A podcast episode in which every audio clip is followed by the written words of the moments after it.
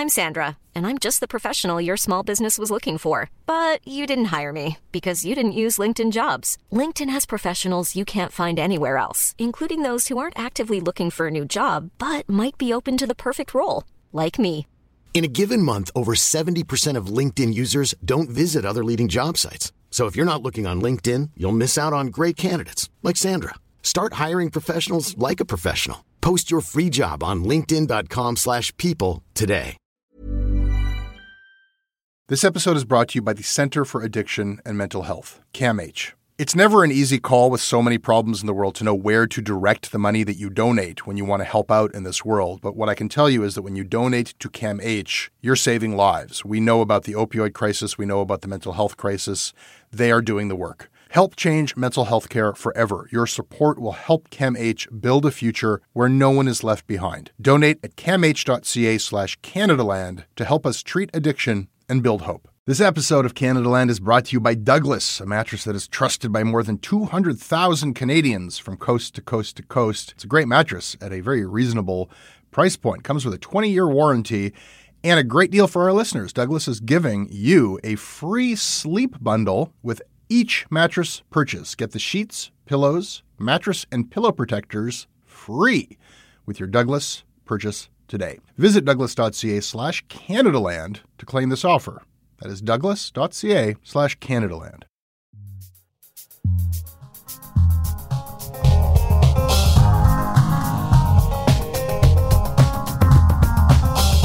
Garth Mullins, host of the Crackdown podcast, joining me from Vancouver.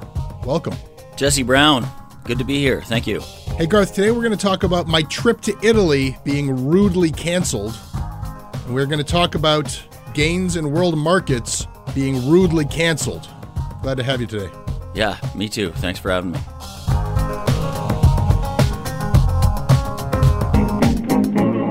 This episode of Shortcuts is brought to everybody by Rob Gomez, Connor Ruprecht, David Vanden Bossa, Ed Smith, Emily Grick, Jeffrey Lai, Henry Hart, and Noah Pasco. I support Canadaland because, as an expat living overseas, Canadaland connects me to the Great White North with its uncompromised and hard hitting journalism. And you did a whole episode on Nardwuar. Nuff said.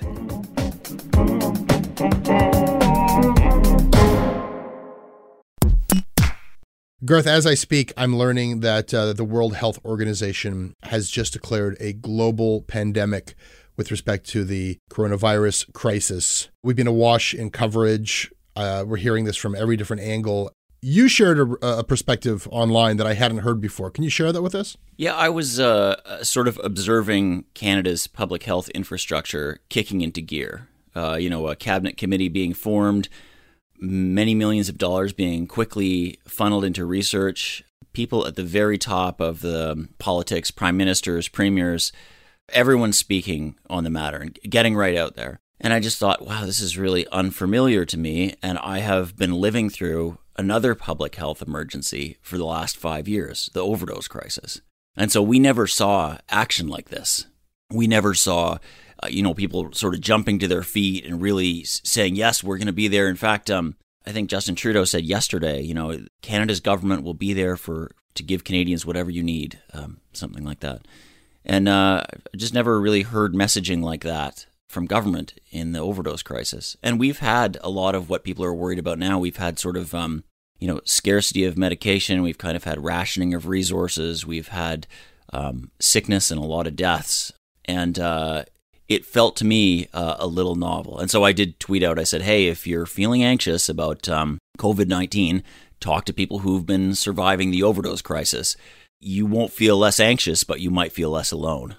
That's really interesting from a couple of perspectives. And I think, you know, your kind of opening position is like it's a bitter pill to swallow, seeing how everything snaps to action for this in a way that it didn't for this other epidemic, which is a much higher death toll at this point, anyhow but I, it was interesting also that you ended it on a note saying that like there's actually expertise amongst people who've been living this. So what is your advice to everybody who's, you know, most people experience this. I've experienced this like when you're in the healthcare system, when you're in a hospital and you feel like, wow, I, I really am powerless. I am at the mercy of a bureaucracy I don't understand. At the mercy of professionals who speak a, a technical language that I'm not literate in. And I know they make mistakes, and uh, I have to advocate for myself. And a lot, like you know, the, the stakes couldn't be higher. That's how I felt in, in situations in a hospital. But I think everybody's feeling that way everywhere right now. Maybe it's a way that you felt with the opioid epidemic, and a lot of other people have felt for years. What advice do you have for us? Well, first of all, I think this is real, right? So I'm not saying there's no problem or trying to downplay it or anything like that. And uh, I don't know the substance of the response. I've just seen the reporting on the public health response from from the federal government, from provincial government. So I, I don't know what's there. But I know that um, in the overdose crisis, we've realized certain things like um, the housing crisis is central to the overdose crisis. You know, so people not being properly housed makes things more precarious. We have a huge housing crisis here in Vancouver and in Toronto, and I mean, the whole country does. And that plays in here with COVID 19 as well, because the advice is you may have to, you know, quarantine yourself for two weeks. You may have to practice social distancing. How do you do that if you're all crammed together?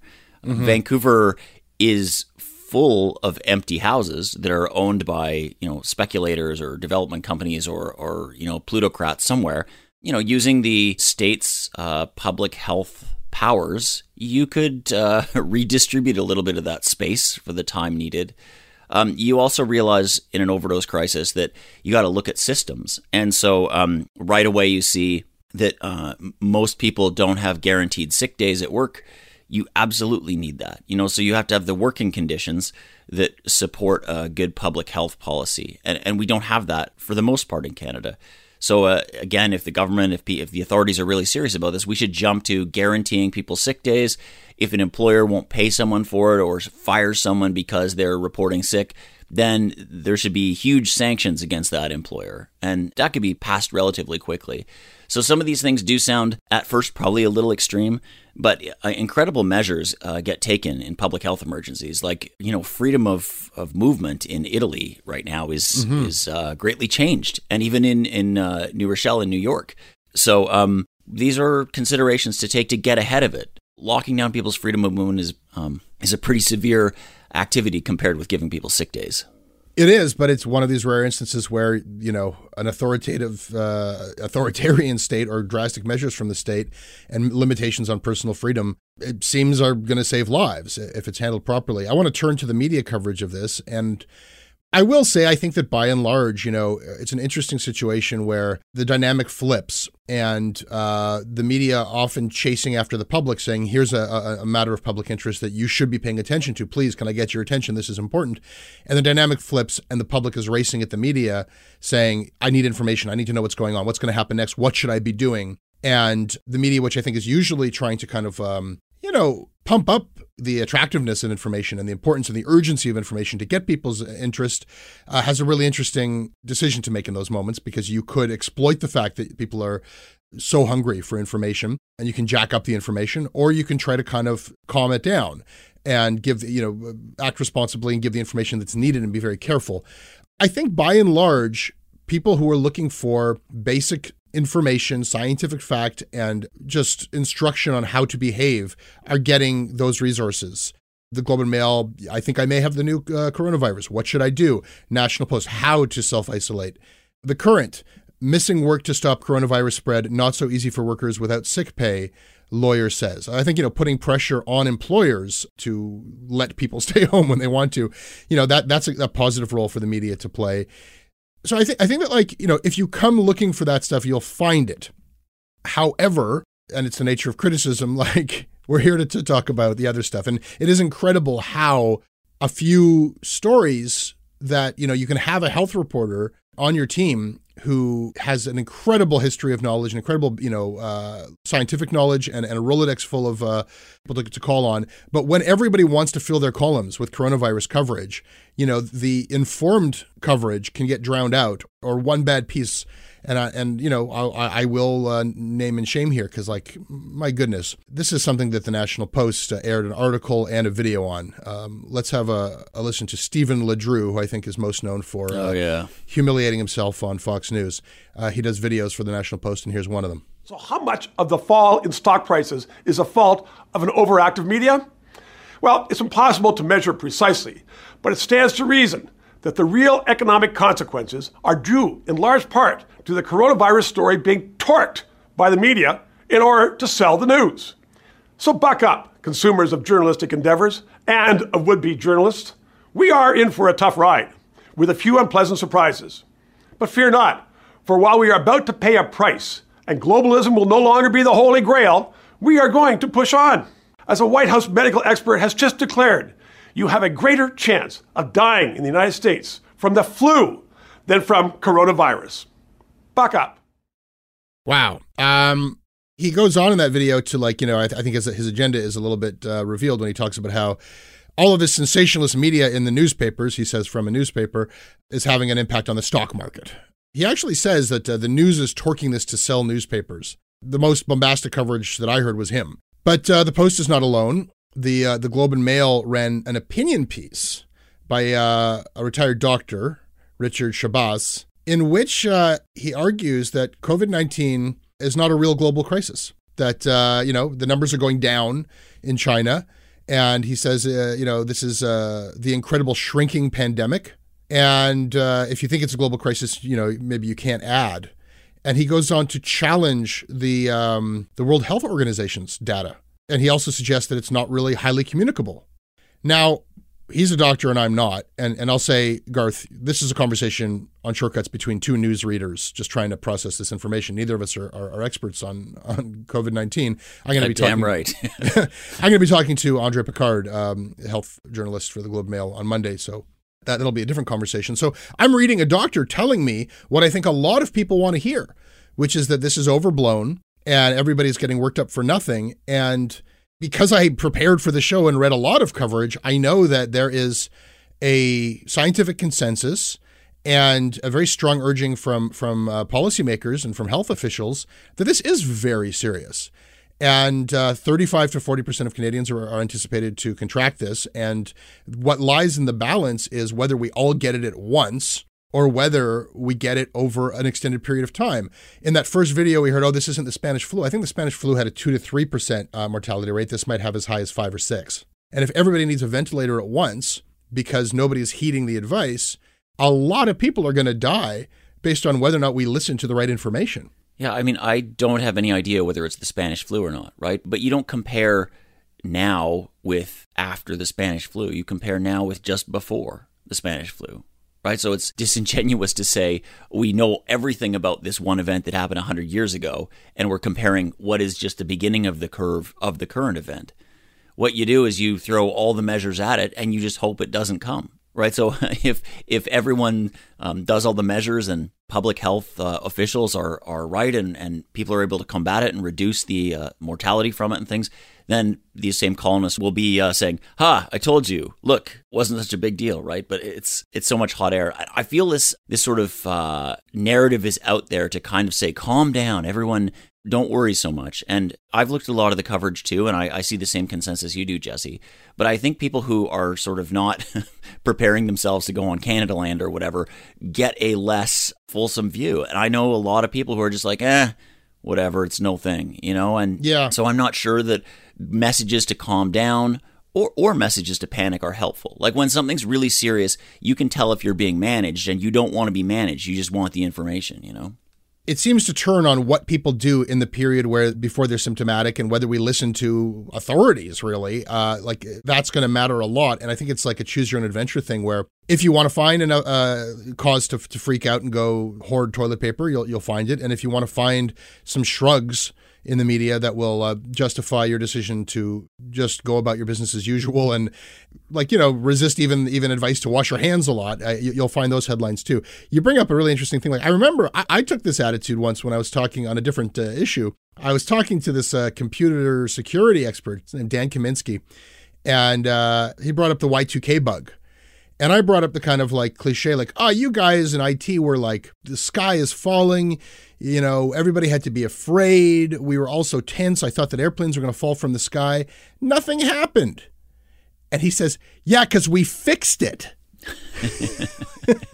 because me and my colleagues were working day and night to go through the code and make sure that the world did not stop. All those old COBOL coders got pulled out of retirement and put to work. That's it. That's it. So, you know, for the Richard Schabas, the, the retired doctor in the Globe and Mail saying, oh, look at China. Uh, they're seeing their numbers go down. They had like one of the most, I think, drastic and widespread quarantine efforts like in modern history.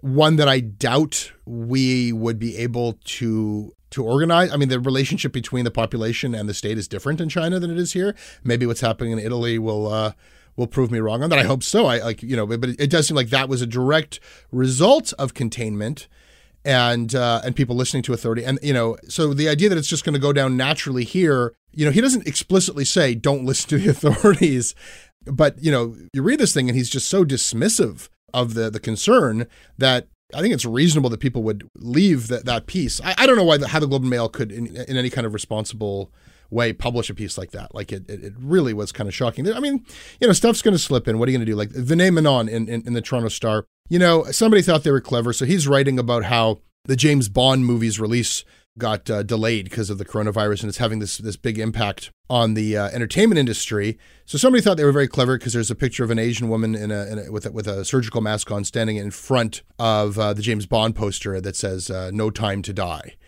It's the kind of thing that uh, you know art directors and photo editors like, you know, nice juxtaposition there, but really like affirming some some stereotypical ideas, and and you know there there is a racist impact of a lot of the coverage, the the early coverage in particular, when it was called the Wuhan virus, and the you know even the China no, virus. The backlash is very real in Vancouver too. You know, yeah, I'll bet. Uh, I'll people, bet. People have really taken off, and and that's the importance again of decent reporting is to give people proper information so that that doesn't happen. You know, not not the kind of disinformation that's been uh, circulating around. You know, out out here also we we sort of have this other situation going on where um, the advice that public health officials are giving is very hard for um, at least the crew around my podcast and the and the community affected by the overdose crisis to follow. The health minister said last week it's time to stockpile food and meds. Well, for people like me who are on uh, methadone, you're mostly not trusted with that stuff. You know, so you have to go take it in front of a pharmacist every day. So it's quite difficult to stockpile. So I, have been sort of writing to government officials saying, hey, you should kind of relax the rules on that for the duration of the crisis so that people can take it home. You run out of that, you're very dope sick, you know, you're in kind of a mess. Um, also, people don't have the money to stockpile food. Uh, as I was saying before, they don't have the space to self isolate. So, a lot of the kinds of um, protocols that people are calling for, you have to have a certain amount of resources to be able to pull that off. And lots of people don't. So there's I haven't seen any thought go into that yet. I think that that leaves people facing at least the people here on the downtown east side in Vancouver facing kind of a third wave of crisis. Lots of people have compromised immune systems or have um, COPD, like uh, difficulty with the lungs from from smoking a lot, smoking a lot of drugs, and so they're kind of in the bullseye on this, or they're a very vulnerable part of the population that could be affected by COVID nineteen. And the virus, without extra help, you know, like uh, giving people the ability to stockpile stuff, to self isolate, to, to do the things they might need to do, uh, I'm really worried is going to tear through the community. And this is a community that's experienced the housing crisis, two overdose crises in my lifetime, um, the missing and murdered Indigenous women and girls predation from from Pickton and other people, and it's just it's incredible to see wave after wave of destruction come. And we kind of put up our hands and say hey this is this is heading our way here. And uh, it's like you can't make yourself heard. I think you're right that the the coverage does assume a certain type of reader, and and the fact that this is visited disproportionately on different people, and you know, is is something that like I think you know could, could make you pretty angry when you think about communities that don't have drinking water, and you're, you're given all this health advice, and like you say, self isolate when you don't have you know proper housing. Uh, this is ab- you know absolutely going to affect people on the margins a lot more. And the relationship though is that you're kind of getting this message through the, the, the coverage. Well, like look, we assume that you are. They assume a reader like me. They assume somebody like a you know middle aged uh, white guy with kids. Like okay, your kids are probably fine.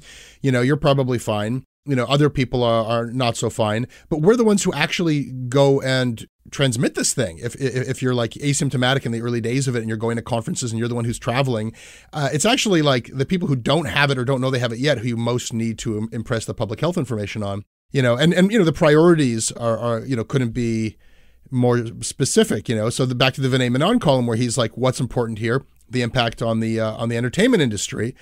And just the uh, the coarseness in this. I'll read. This is this is a, a sentence, but it's it's a long and strange sentence, so bear with me. The current real life outbreak, which by Friday morning had surpassed 100,000 cases, including more than 3,400 deaths, is making Hollywood cough into its elbow as production is halted, and release dates, including for the next James Bond thriller, No Time to Die, are delayed after being bitch slapped with a medical glove and locked into quarantine. I mean, fuck off. well, the release date of a James Bond film is the weirdest metric for measuring a pandemic I've ever heard. It's just such a poor sentence that, like, it's so jarring the use of the term bitch slap, but then you have to uh, back up by about 100 words to figure out what the subject of that sentence is. That is, is it the outbreak that's being bitch slapped, or is, is, is it Hollywood that's being bitch slapped? Something uh, is being bitch slapped with a medical glove, and whatever it is, it feels kind of trivial in the wider picture of uh, what we're all experiencing here. Yeah, there's a lot going on in that sentence for sure. Finally, before we move on, Garth, I uh, I have uh, some sad news to relay. We've received confirmation the Rebel Media news cruise has been canceled. Uh, you know, don't laugh. What's that? Garth. What's that you feeling? Know, th- th- this, uh, this, this, Schadenfreude? I don't. there are real people impacted here. Our producer David Crosby reached out and uh, received word back from uh, Pam Hunty, the group director for the Cruise and Vacation Authority. Hi, David. The Rebel Media News cruise in July has been canceled and will reschedule in 2021. Thank you for your interest. Say what you will about the Rebel Media. I mean, yes, please say what you will, but um, at least they have accountability because we have uh, we have inquired as to the fate of the Globe and Mail cruise, and as of press time, they have not responded to our request for comment. So wait, is this a thing? Is this is this the modern uh, sort of media business model is that you have a cruise. Where's the Canadaland cruise? Oh my God, where's the Crackdown cruise? It's like a fucking leaky canoe and a six pack. I don't know what the hell that would be. uh, anyway, I can't get the image of Ezra Levant wearing like a captain's, a sea captain's hat that says Rebel Commander on it out of my head, you know, and, and teaching everyone how to tie hitch knots or something. I am really, really bummed out about the cancellation of that Rebel cruise because I wanted him on that boat. Garth, on this program, we uh, we duly note things that uh, we feel deserve a bit of uh, attention, maybe more attention than they've received. I have something I'd like to share. Go for it. This is a piece by CBC reporter Jacques Poitras reporting uh, out of CBC New Brunswick. Daughter of Dennis Oland's defense lawyer was a producer of CBC documentary The Oland Murder. What? It is uh, a really strange story that, as you get into the details of it, the fact that this got past them. So they had this four-part documentary series on the Richard Oland murder case, which we, uh, our show Commons did a fantastic episode on this guy who was convicted of killing his gazillionaire dad and then appealed and won on on appeal. So that you know they had this uh, four-part documentary series, and one of the producers is the defense lawyer's daughter. They had great access to Dennis Oland, the uh, the accused, and to his defense team including the father of the co producer. So, uh, Jacques Poitras writes that this raises questions about journalistic judgment, given that the series co producer Caitlin Gold Teitelbaum is the defense lawyer Gold's daughter.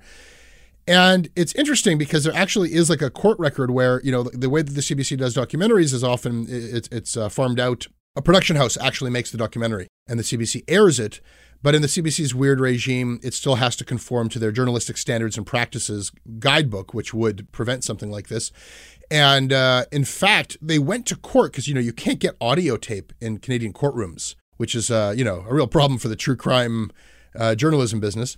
But um, there are exceptions to that, and the producer of this documentary series actually went to a court and tried to get audio uh, from the trial. And in their affidavit, the producer said that though she's not a journalist, for this project, she will be adhering to the journalistic standards and practices of the CBC.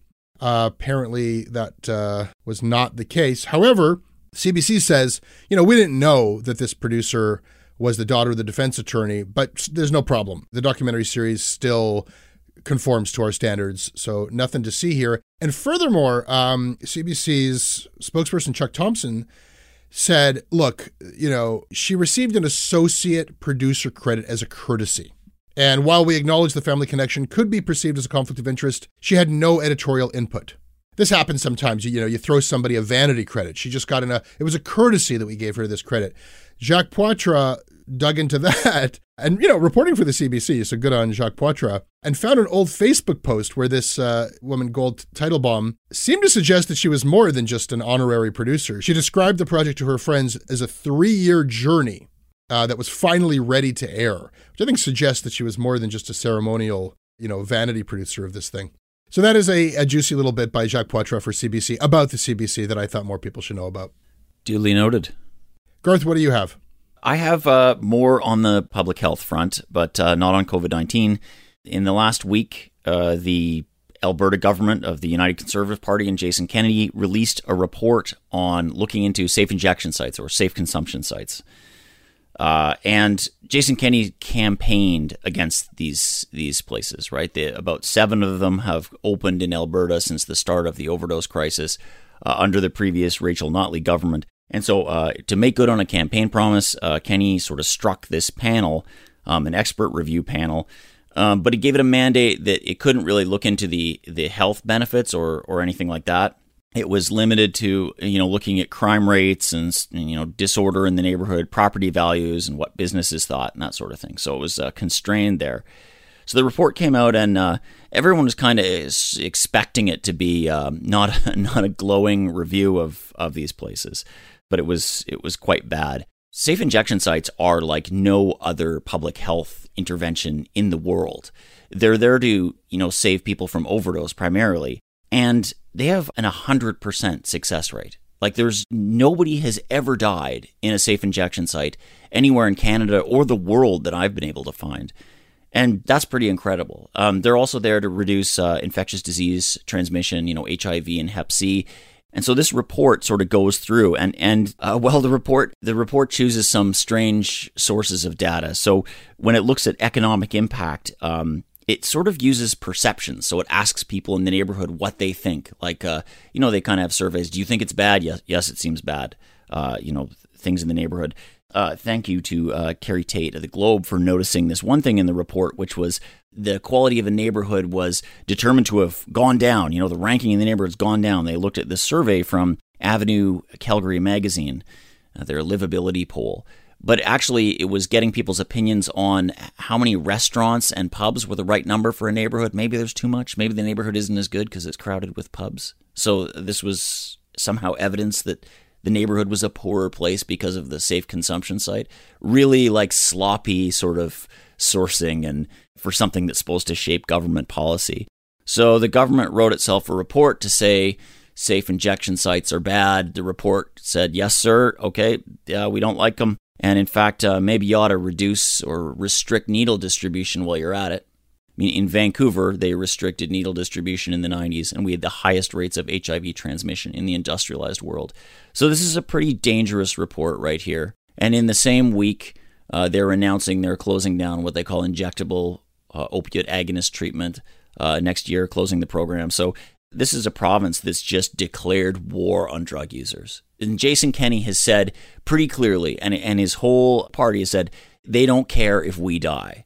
Um, and so, yeah, I definitely want to note that because um, this is a trend in this country on the right among conservatives. You know, people out there in the world, lots of people have always hated drug users, but now these people are being organized by leaders. You know, people like like Kenney and Ford and you know, people from the whole Harper era that oppose this sort of thing. They're recognizing this is a political base that we have to get together, uh, sort of reactionaries that, that don't want to see this sort of thing, that want to go back to the Nancy Reagan just say no. And it's just reckless during an overdose crisis. It's like Sorry, folks, we gave the idea a fair shake. We, we checked the, uh, the, the NIMBY index, and it turns out uh, the results are in not in my backyard. Uh, so, you know, tough break.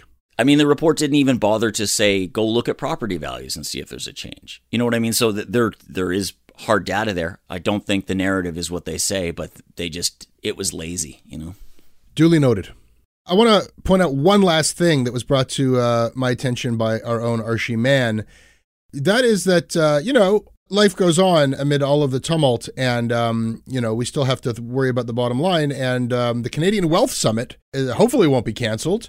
Um, I learned all about this uh, on CP24. Welcome back. You're watching CP24 Breakfast Weekend, and all the time we hear the words, "I want to be rich." How many times have you told yourself that? but many people believe people should actually be saying, I want to be wealthy. Now, on March 21st, the Canadian Wealth Summit will be taking place at Roy Thomson Hall to teach people how they can increase their wealth. And get this, it's also going to feature some big name celebrities. Now, with more on this, I'm joined by Cora Cristobal, one of the speakers at this summit, and one of the organizers, Sunil Tulsiani. Good morning to you both. Yeah, so Sunil Tulsiani uh, talking about this summit coming up. Kevin Hart's going to be there, so it's going to be funny as well as informative. And Arshy Mann brings to my attention that uh, yeah, Sunil Tulsiani is a guy who's been banned from trading securities for life by the Ontario Securities Commission and the Manitoba Securities Commission. He sold unregistered bonds as a part of a Ponzi scheme using high pressure sales tactics to uh, 80 investors, separating them from their retirement funds. He's a former police officer with the OPP who used his experience on the force to enhance his credibility with vulnerable investors, reported the CBC. He's a fraudster. This guy is, is a fraudster who is on CP24 inviting me to his wealth summit. And uh, it's like an ad for this thing. I'm sure this thing is going to get canceled. It's just a really strange bit of television that uh, this somehow got past them. And I would love to know more about how this kind of press release. So, you know, they obviously wanted to promote this event of theirs and they couldn't have asked for a better treatment than the one they got. I'm really curious as to why CP24 would put this guy on. I, I, hope they didn't know that he has been banned from trading securities for bilking uh, retirees out of their savings, but uh, I don't know one way or the other. Duly noted. This episode is brought to you by Douglas, a mattress trusted by more than 200,000 Canadians from coast to coast to coast. Trust is important. There are a lot of mattress lies out there, a lot of mattress liars. And I, I, I, didn't intend the pun, but it occurred to me that there is one as I was saying those words. Listen, I am not lying to you. Uh, I have uh, experienced the Douglas mattress. It is an exceptional mattress at a surprisingly affordable price point. It is a mattress that sleeps cool, doesn't have that weird thing in the summer where the mattress gets like an oven. It's a very good product. It's delivered to your house in a box. You don't have to go to a big mattress store. It is a medium firm mattress, which is what Canadians prefer, and it comes with a 365 night trial and a 20 year warranty. What more can I tell you? Douglas is giving our listeners a free sleep bundle with each mattress purchase. Get the sheets, pillows, mattress, and pillow protectors free with your Douglas purchase today. Visit douglas.ca slash Canadaland to claim this offer. This episode is sponsored by BetterHelp. Uh, it's amazing the things that we tell ourselves to talk ourselves out of getting help. Anybody who's actually gotten help knows that the process of getting things off your chest, of taking your stressors, your problems, and just like not letting them be bottled up, working through just conveying them to somebody, half of the battle is just doing that. You unburden yourself. And you know what? If you have a real mental health professional, no, they don't have magic bullets or magic words that make it all go away but often they can help you see things a little bit differently and guide you to strategies or tools or to a new perspective that actually does help. As the largest online therapy provider in the world, BetterHelp can provide access to mental health professionals with a wide variety of expertise in mental health. Because you listen to this podcast, you get 10% off of your first month at betterhelp.com slash Canadaland. That's betterhelp.com slash Canadaland. Garth, Garth, uh, things just continue to melt down in the global uh, stock markets, and as we speak, the, a bad picture is just getting worse and worse. Have you been following the coverage? Yeah, I have been, and just while we're recording this show, Jesse, I'm just noticing that things are uh, getting worse and worse, and kind of in free fall on the markets anyway. Like most people, I don't have millions invested in the stock market, but I'm sure that I'll be, as a taxpayer, paying for part of the bailout. Yeah, I, you know, I'm look, I'm I'm well out of my depth analyzing financial coverage, but I, you know, I was affected by this. Everyone's affected by this. What a shit show with the uh, Saudi versus Russia uh, standoff and and the, the tanking of oil prices and the effect on our economy. I have done my best to orient myself with how our media has covered this. There's no big surprises there. You know, um, Canadian economy braces for downturn on oil crash. Coronavirus fears, Globe and Mail. My worst day by far. Oil patch reacts to unprecedented oil crash with spending cuts. That's National Post. For Alberta's embattled energy industry, Saudi price war is nothing short of catastrophic. Financial Post. Uh, that's strong, but probably true. Where do you put your money in these turbulent times? David Rosenberg has two words for you safe dividend, some practical advice for investors out there. And Bloomberg uh, reporting Trudeau government pledges targeted steps to help Canada's economy. So, you know, this is uh, practical news coverage, and I, I, I don't really take any issue with it. You know, people want to know about their investments. Everybody is affected by the economy and by the job rate.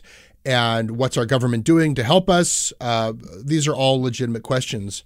And, uh, you know, here we've got the Globe and Mail trying to calm down the market. Why now is a good opportunity to load up on Canadian bank stocks? Okay, maybe so. And I know some people who have a lot of money who see this as like uh, there's a there's a there's a bargain out there. And you know, I'm a little bit skeptical when the Globe and Mail is. I wonder if they're trying to steady markets while big investors pull out, and obviously many have. But I don't know. For the most part, I'm just feeling like this is this is like part and parcel with what you expect from the financial pages. It's fine but I have been trying to think of this in a bit of a different way, Garth. Can I like kind of explore these thoughts with you for a minute? Sure, yeah, please. I mean, this kind of coverage serves a purpose, and, and, and people, like I say, they they do care about the economy, and, and everybody has a is impacted by it. But there are assumptions that are baked into those headlines. You know, there's assumptions that are baked into standard financial coverage, and assumptions that they make about us, about the newsreader, so you got this lens of, of the shareholder, the lens of the gas buyer, the average Canadian who wants to see our GDP always on the rise, uh, who wants to see our energy sector, which is a cornerstone of our economy, thrive. You can't really be rooting for the Canadian economy, such as it is, without really rooting for the energy sector, and it assumes that I am. So it puts forward those interests, and those are widespread interests, but they are not the only interests. And I think that our news coverage kind of suggests that they are, that that's the default and that if there are other perspectives out there, they're fringe perspectives. But I know that there are a growing number of Canadians who have been saying long before this most recent catastrophe that climate change is their top priority. That's their main interest. They place that above their interest in the economy's growth and everything else. Uh, they place that above getting a good return next year. And many of them have been on board for a long time calling for a drastic divestment from fossil fuels recognizing that this would mean a massive impact on our economy, some of those people have been advocating for things like the Green New Deal and and how we can actually steer a transition and a huge economic project, you know, akin to FDR's New Deal to create green jobs, et cetera, et cetera. Uh, without comment on on you know whether I, I agree or think that it's all a great idea, that exists. You know that that is an interest that a lot of people have have let be known. That's where their interest lies. However, those voices, I think, have been marginalized in the past because what they're calling for was thought of as just like so uh, disruptive and radical that to, to suddenly divest from fossil fuels would have a catastrophic impact on our economy. And therefore, that was never a reasonable plan. So, regardless of how many people felt that way, uh, that couldn't be part of the main business discourse because it was never going to happen. But now disruption has been done to us. You know, like what might be happening right now is that what was feared, the violent, sudden, radical disruption of our economy that has a lot to do with, with a sudden divestment from fossil fuels, that's happening anyhow. But instead of us choosing that and planning for it and steering that, it's happening completely out of our control. And you might think that in the wake of that, those marginalized interests would kind of have a little bit more space in the discourse you know, to have a victory lap and say, I told you so, fine. But more importantly, to kind of reframe things and maybe reset what is considered a radical idea and what interests are considered the default interest. And like we could actually look back on their plans and say, you know what, in hindsight, some of that is not feeling as so radical, but actually like it was reasonable and sober and like conservative, Garth. You know, like if it's conservative to plan for disaster, to get ahead of disaster and avoid it if you can, that that actually was a conservative plan by a certain definition of the word but we're not doing that. You know, we're not missing a beat. It's it's how do we get our economy back on track? How do we get our products back to market? How do we minimize the damage to GDP? Are we getting good economic uh, leadership that is helping us achieve those things? That's what I've been thinking as I've been reading the business coverage. Yeah, I, I guess uh, I, sh- I share a lot of that. I read the business coverage and I think, who is this written for? You know, it, does it? Do they suddenly imagine we're all like uh, some kind of hedge fund manager somewhere or something like that? That we're all sort of uh, pulling levers and making important decisions. I just don't think that's most people. You know, like I think most people are spectators to all of this, or um, you know, receivers of the impacts downstream. And um, you know, these these sort of uh, oh my god moments are hard to believe too because this is the business cycle, right? Like recessions go in a cycle. So if it wasn't the OPEC negotiations breaking down and COVID 19, it would be something else. We're way overdue. Everybody says the Dow is overheated. You know, all of these things are telling us this is going to happen. So mm-hmm. this is just the nature of capitalism. Crisis is not something that comes in from the outside. It's part of the beating heart. It's part of the system. You know, it destroys everything every once in a while and builds it again and all this. And all these people, all these conservatives and, and people in the center who just love market forces, let the market decide. That's the best way to organize society is the free market they all become Keynesian economists all of a sudden in crisis, right? So they're not just like, well, let the market decide who lives and who dies, which company gets to go, what industry is profitable. They don't say that. They're like, we got to bail this all out. We got to have a big transfer of wealth upwards, right? Mm-hmm. So it's like um, the profits are always um, privatized and, and kept in private hands, but the losses and the risks are socialized and put out to society. But every, you know, every decade or whatever, you get these big business cycle moments of rupture. And what comes after that could be a blank slate, right? Like we all could decide what comes after. So in the 2008 crisis, you know, Canada busily bought up, you know, this is the, the Harper conservatives then, free marketeers to the end, suddenly were bailing everything out, including GM. So, you know, Canada bought up a lot of GM Canada. And you'd think, well, as shareholders, we could decide what gets made there and, and, and what happens and, and, and make some good moves. You know, maybe we want to make electric cars. So let's go to GM Oshawa and find out what's going on now. Fuck all, right? So we we basically bailed out GM and allowed them to go and, and make their business practices, which ended up putting a bunch of Canadian auto workers out of work. So the rehabilitation of the economy is actually the rehabilitation of the class at the top, and everybody else can just uh, you know go try to survive they do really well during recessions, you know? I guess so. I mean, you know, like you, you get this these kind of um, meat and potato stories about, you know, like oh, you know, it's a price break at the gas pumps, and you know, lending just got a lot cheaper, so that that's something for everybody. Except when you look at the long term impacts on that on on housing prices and rent prices, and you know, it, it does feel like we're just kind of doing the same old tricks again. And what I will say is, I feel like there is an appetite out there for a different kind of conversation because I feel like people are more willing than ever to do something. With all of these things we're talking about today, it really takes a personal toll and, and people are living with a tremendous amount of anxiety. And I think that like I want to help in some way and people are willing to drastically change their behaviors. I think people are willing to make sacrifices, and uh, an idea of like reestablishing some kind of civic sense or, or, or community or working together uh, towards a common goal. I think the urge has never been stronger that I can recall, except when I think back on the aftermath of 9 11, when everybody was like, oh my God, what do we do? And the message we got from authority and from the media was go buy things. Don't sell your stocks. Please don't sell your stocks and go buy things. And I don't know. I, I keep waiting for a different message. I think people want one.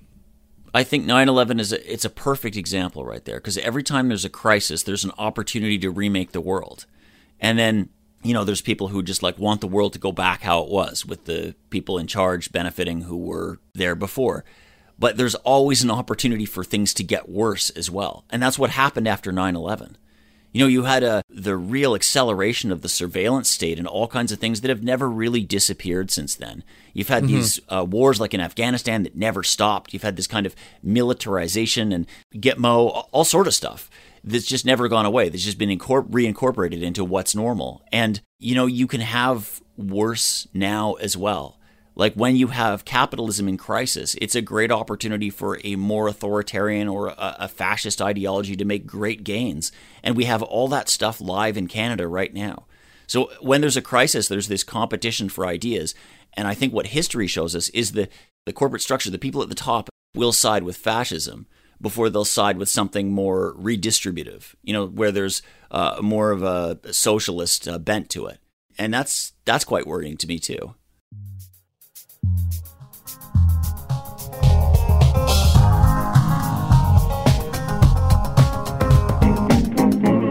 All right, that's your Canadaland shortcuts for the week. Garth, uh, thank you so much. Thanks, Jesse. It has never been easier, people, to uh, support independent media, to support Canadaland. You can do so in Canadian dollars for the first time, and the technology makes it a lot quicker than it's ever been. You just go to the show notes, and there's a link, and you hit that link, and um, you sign up with uh, Apple Pay, Google Pay, or credit card, and bloop, you've got a premium podcast feed installed directly onto your podcasting app. Or you can do that just as easily when you go to CanadaLandShow.com slash join. You can email me about this show at jesse at CanadaLandShow.com. I read what you send to me. We're on Twitter at CanadaLand. Garth, where can people find you and where can they find your terrific podcast?